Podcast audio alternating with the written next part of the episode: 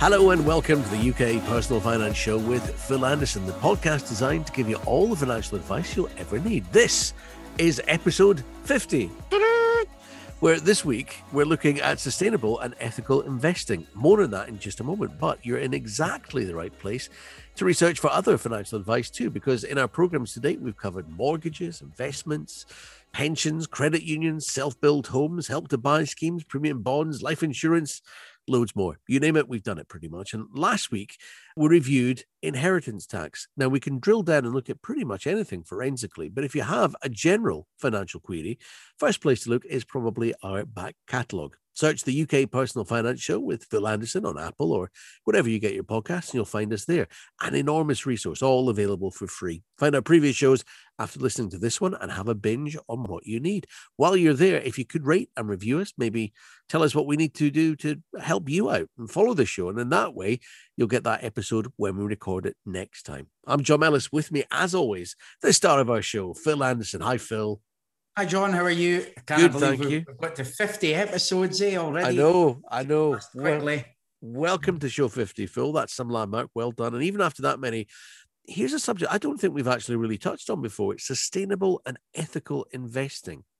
Now, if you're listening to us for the first time, or even if you've tried us a couple of times and you're, you're just kind of finding your feet with the show, you'll have picked up that obviously Phil is our financial expert doling out all the advice. And I don't think I should really have to qualify this, but I will ahead of asking this question just for the sake of it. I have absolutely no experience of working in the financial services sector whatsoever. So it bothers me not one jot to ask the question what exactly is sustainable and ethical investing? I mean, my layman's guess would be that you're putting money into businesses which are trying to do good things in the world. How does that sound, Phil? Is it closest or, or, or way off? Yeah, it, it, it really is pretty much bang on, really. And over the last few years, there's been a substantial rise in the popularity of sustainable and ethical investments. And not only that, but a lot more people are starting to become a lot more aware of it as well.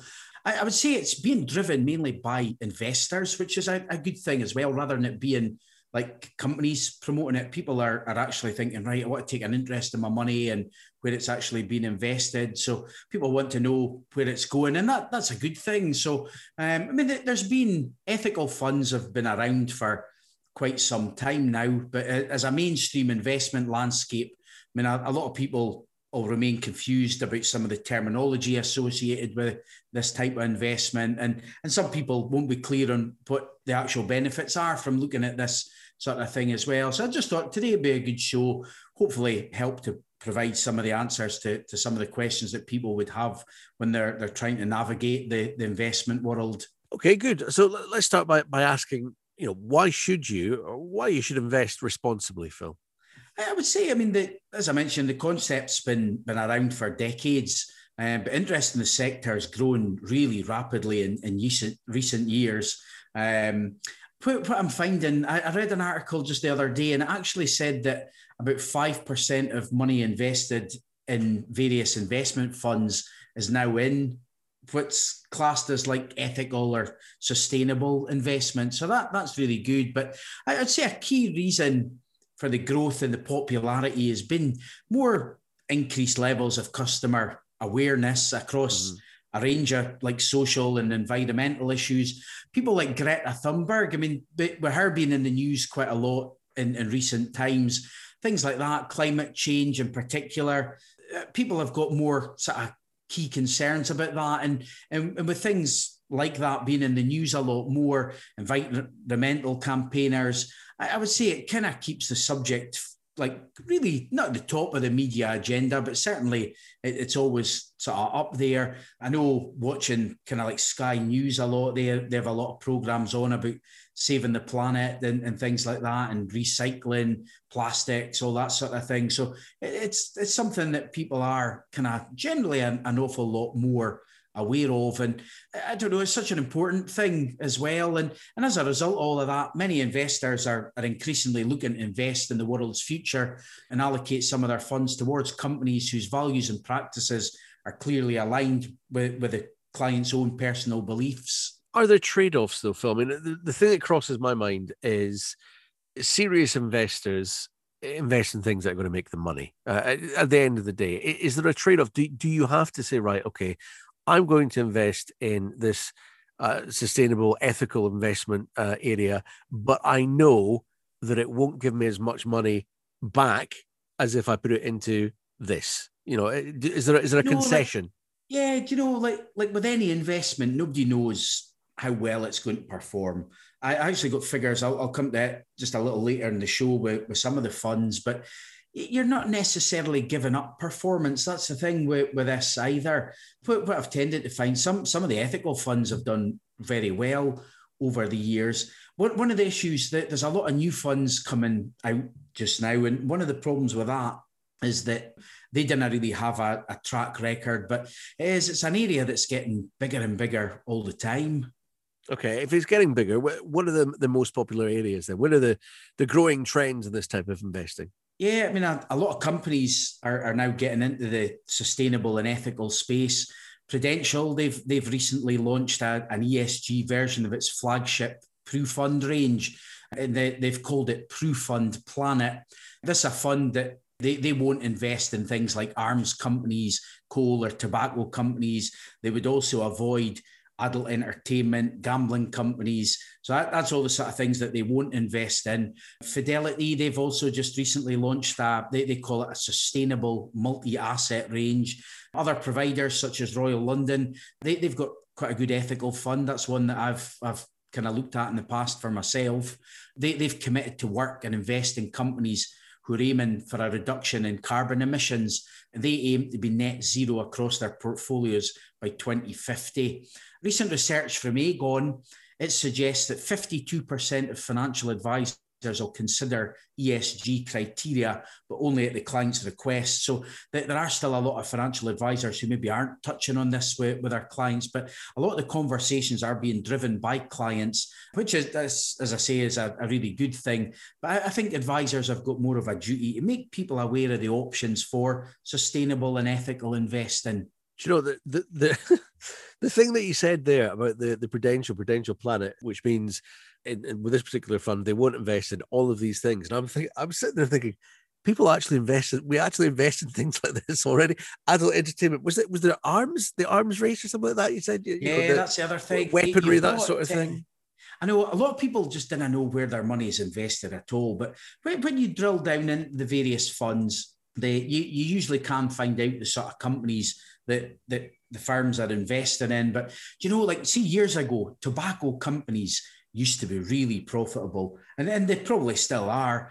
And it used to. I, I remember here there was sort of that they stopped people smoking inside. The tax has been really heavy on on tobacco products, and I remember one day thinking, "Cheapers, how can that companies be making a big profit. But what they were doing is they were having big, significant sales in places like Africa. So if you were invested in tobacco companies at one point in time, you were doing very well. But a lot of people don't want to invest in companies that they see as like almost negative screening. They, they think, ah, I, I didn't like that. So some people have got kind of more morals than others, and, and you will get some that will be like, I just want to invest in what's going to make me yeah. most money. But yeah, that, yeah. I, I, think nowadays people are looking to invest into, I don't know, becoming more aware of different options. And a lot of people want to know a bit more about where their money is actually being invested as well. Yeah, yeah. So they want to make money, but they uh, they don't want to bother their conscience at the same time. Yeah. If there's one thing I hate, Phil, it's an acronym. And just going back a, a couple of steps there, you said um, uh, whether it's in offshore energy, parlance, finance, anything else. I, I don't like acronyms. You said ESG. Now, what does ESG stand for, uh, and what does it actually mean?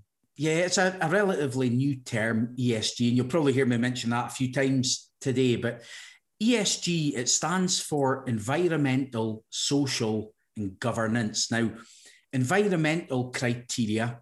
An example of that would be things like carbon emissions, waste management, air or water pollution. So that that'd be a few examples of that.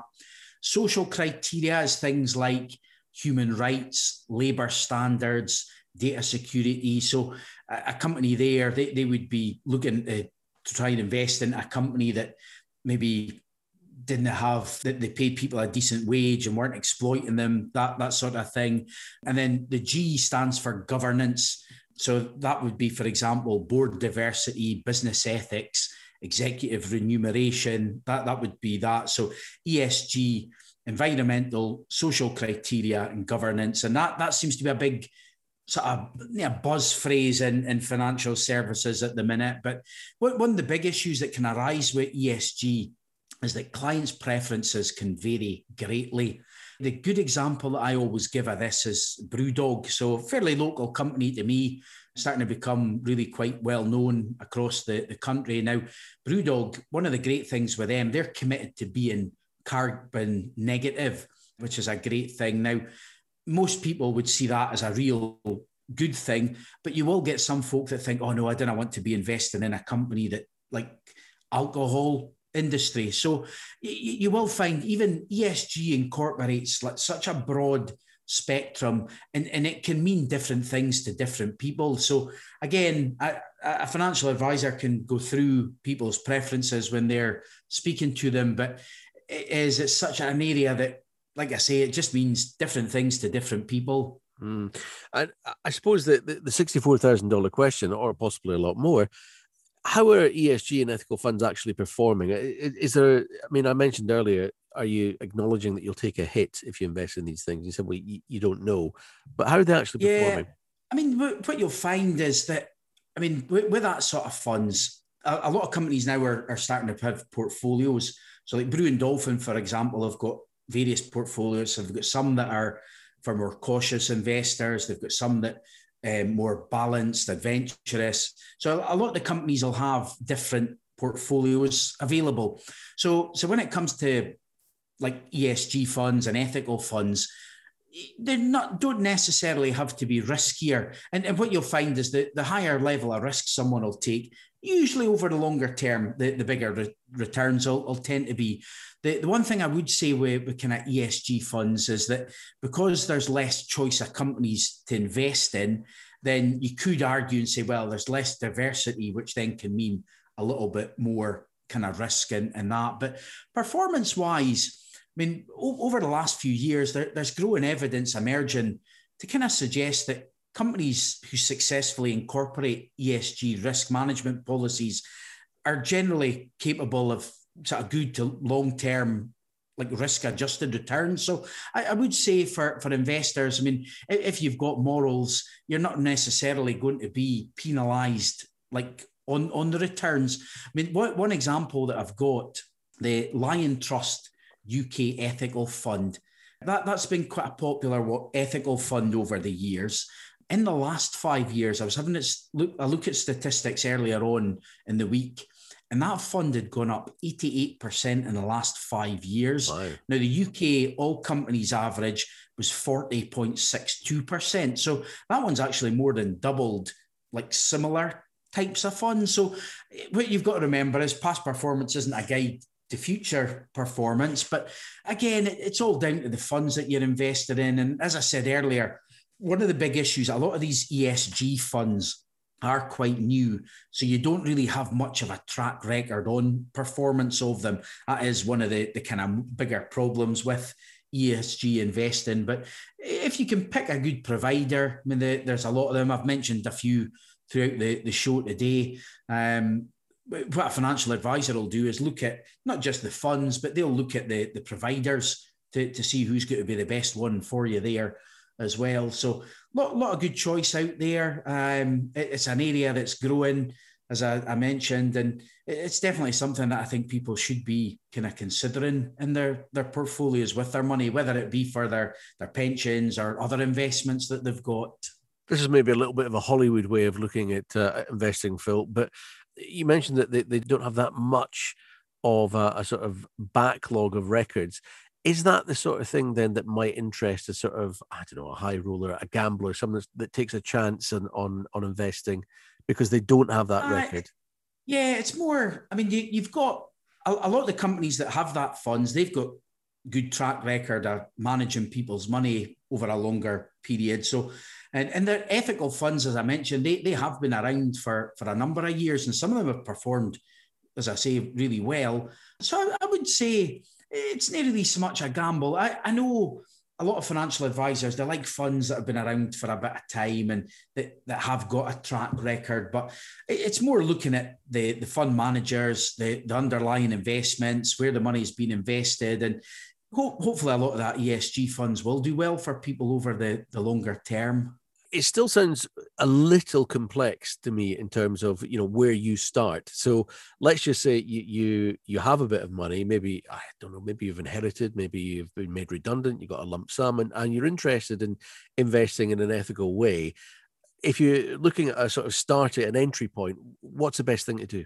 I, I would say I mean, again, if you're using a financial advisor, they'll they'll generally tend to go through a few questions with you about different things, try to find out if you have like ethical sort of concerns. How do you feel about they, investing in the adult movie industry, that sort of thing? Yeah. Uh, but like I said earlier as well, like ESG means different things to different people, and, and everybody's got their own kind of beliefs, and and that that's one of the hardest parts because you, you might get one client that thinks, oh, I'm really keen on like almost green investing and protecting the environment. So, so they may, you, you may have somebody that, that that might be high on their priority. And then you may have somebody else that they're more just like ethical in general. So there is a lot to take into account. Um, it's something that I've I've kind of investigated myself, and it is it's there's so many different bits to it and and, and you will find i mean I, have had people not, not so much to, to myself directly but i've financial advisors i've spoke to i've heard them like some clients will say right i'm looking to invest money but i don't want to invest anything that is in this or that and and then it's up to the advisor to try and find the the best things mm. for them because it, it is it, like i said earlier i mean different people have got different kind of outlooks on on everything but such a growing area, and you, you've got so many different terminology as well green investing, ethical investing, responsible investing, sustainable investment, uh, investing, thematic investing, value based investing, so much to, to kind of cover. And like t- today is more just a, almost a tip of the iceberg of it, but it is socially responsible investing and, and kind of ESG. It really is starting to become an awful lot more popular. And it's good that people are speaking about it. That, that's one of the good things as well. Do you think that all this terminology is, is kind of like almost a Wizard of Oz screen that's thrown up by the finance industry to, to make it seem difficult so that, you know, you come to the, the financial advisors almost to, to, to search these things out? I know it is. And, and, and you find uh, financial advisors have, or, or just financial services in general, like you say, there's too many acronyms, terminology.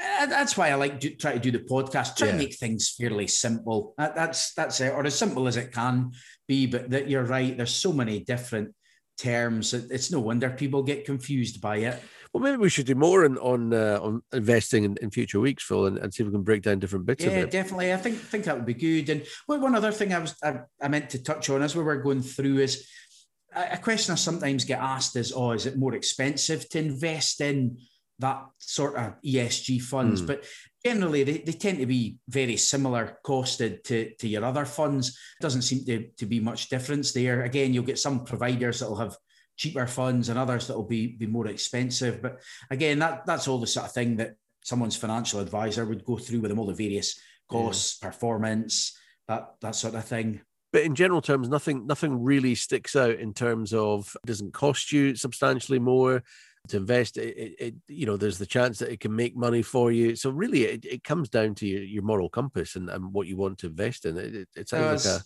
yeah. a free hit almost. I know, definitely. Yeah. And it's something you said there that you've investigated as well. Now, each week, uh, as we've covered various topics, you've given us a look back over your, your own story and how it's been affected by the subjects we've been discussing. So, Phil, today sustainable and ethical investing. What have you got on that? Yeah, like ESG funds is something that I'm really keen on myself. I've got some of my pension invested in, in that type of investments. It's an area that just over the next few years, I can see it growing more and more.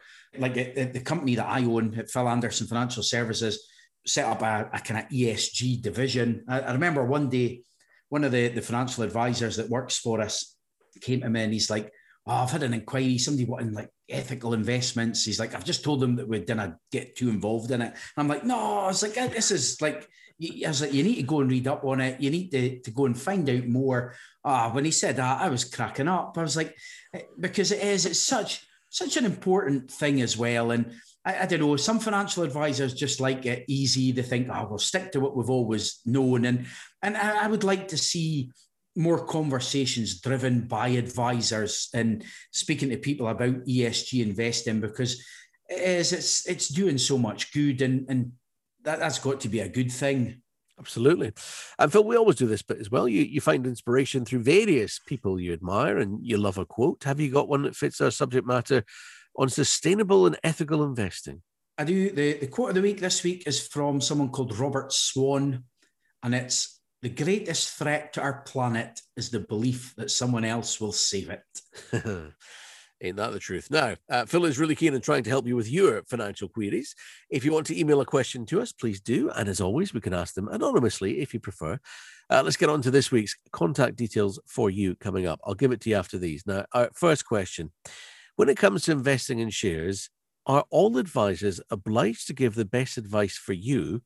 Or are some limited to only recommending from a specific range of investments because their company is tied into it? What I would say is financial advisors, they won't tend to recommend specific shares. It's more stockbrokers that, that tend to do that. Financial advisors will tend to recommend funds that invest in Uh, almost like pooled investments that invest in a basket of shares, so to speak.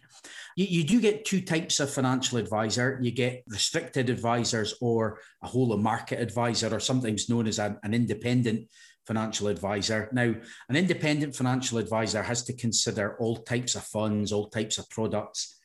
An advisor could be restricted. Now, that might be for a couple of reasons. It could be that they're maybe tied to a specific company.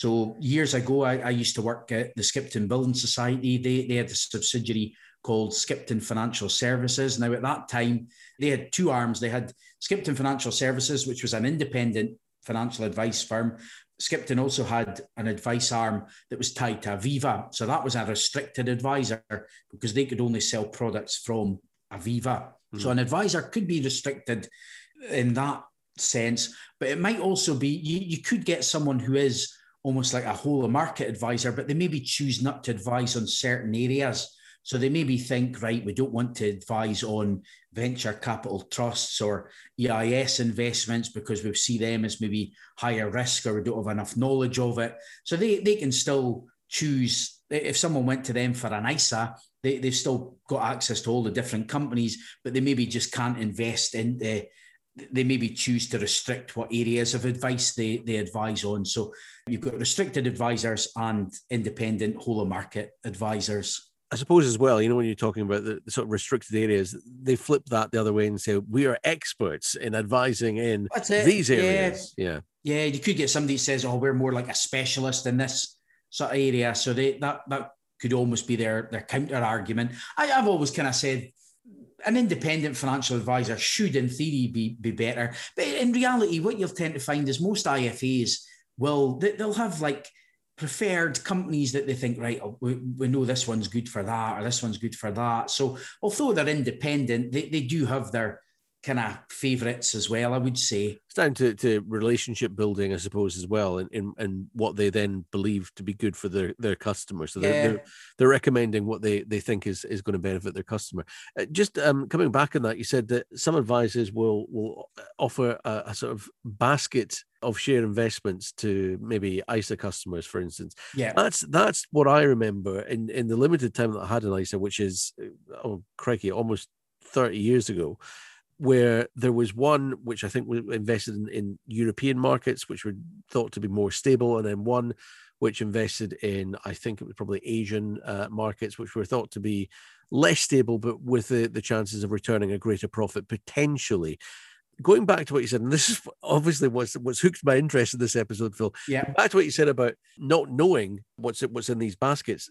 How do you how would you find that out? Because you, you you don't know if you're investing in a sort of moral way, then, do you? Yeah, I mean, a, a, lot of the funds, I mean, you, you, get, I mentioned that like that Liontrust ethical fund. So the, the name kind of suggests that it's ethical. So there you would kind of think that it's going to be a pretty, yeah. just the name suggests that it's going to be, be quite good for somebody looking, for example, for a, an ESG type yeah. investment. Yeah. But most of the providers they, they'll have some sort of fund fact sheet that's quite good now like their their fund it's called UK Ethical Fund. Now, when I go onto the fact sheet for that, it tells me that they've got 91.9% invested in the UK. They've got 6.9% in Ireland, a wee bit held in, in cash. So the, the fund fact sheets are really good.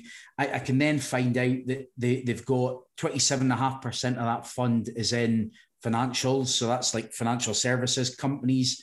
They, they've got about almost a quarter of it in information technology, about 10% in industrials utilities companies make up 6.8%. So you can actually start to go down.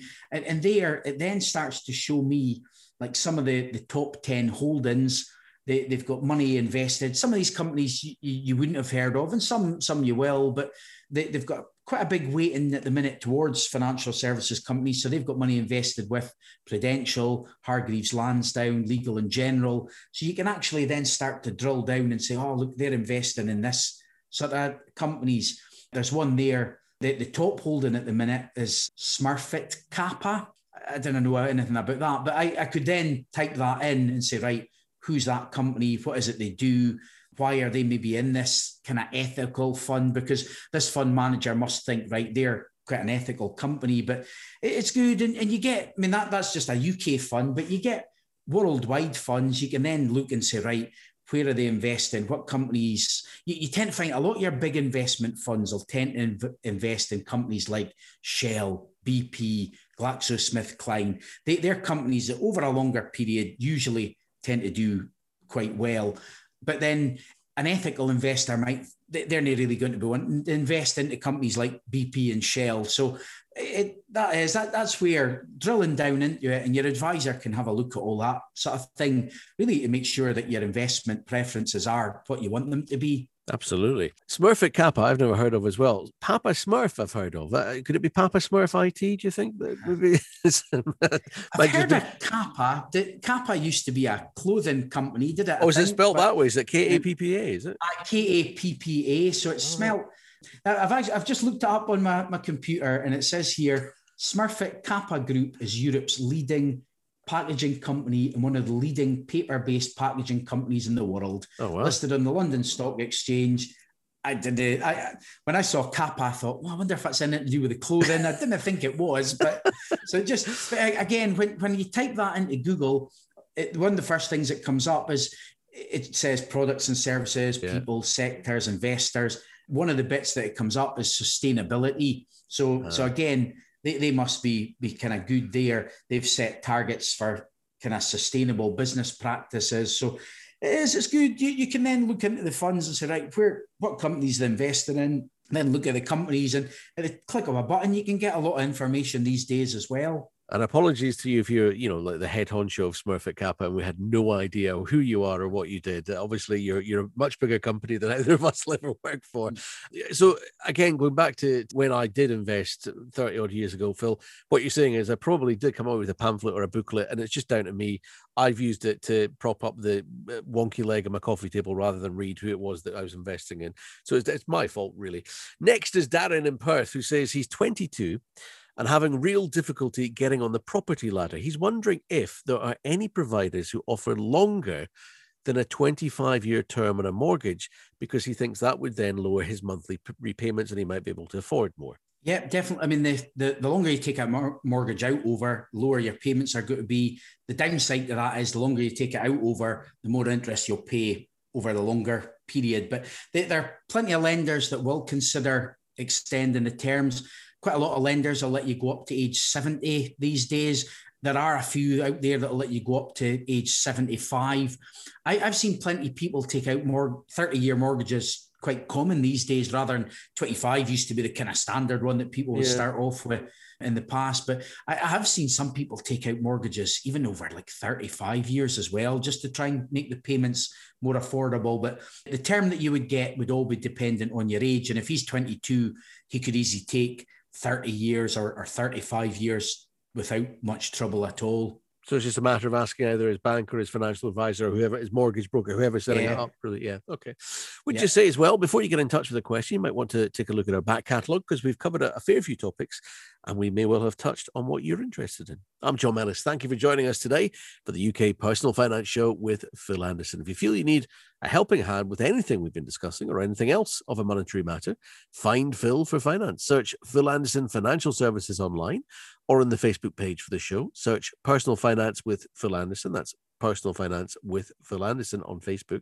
Phil's on Twitter and LinkedIn as well. Or why not email Phil a question that he can answer on a future program? His address is phil at philandersonfinancial.co.uk. That's phil at philandersonfinancial.co.uk. Send him your question, and Phil could be answering it in an upcoming podcast, as I say. And please be assured we won't use your real name if that is what you prefer. Remember, if you found this useful, please rate and recommend us. And please follow us on Apple or wherever you get your podcasts. And that way you'll get us every week with the info you want when you need it. You'll get all the links you need on Phil's social media. Good luck with your money. Phil's doing his best to help make that cash go further. We'll see you next time, and thanks for listening.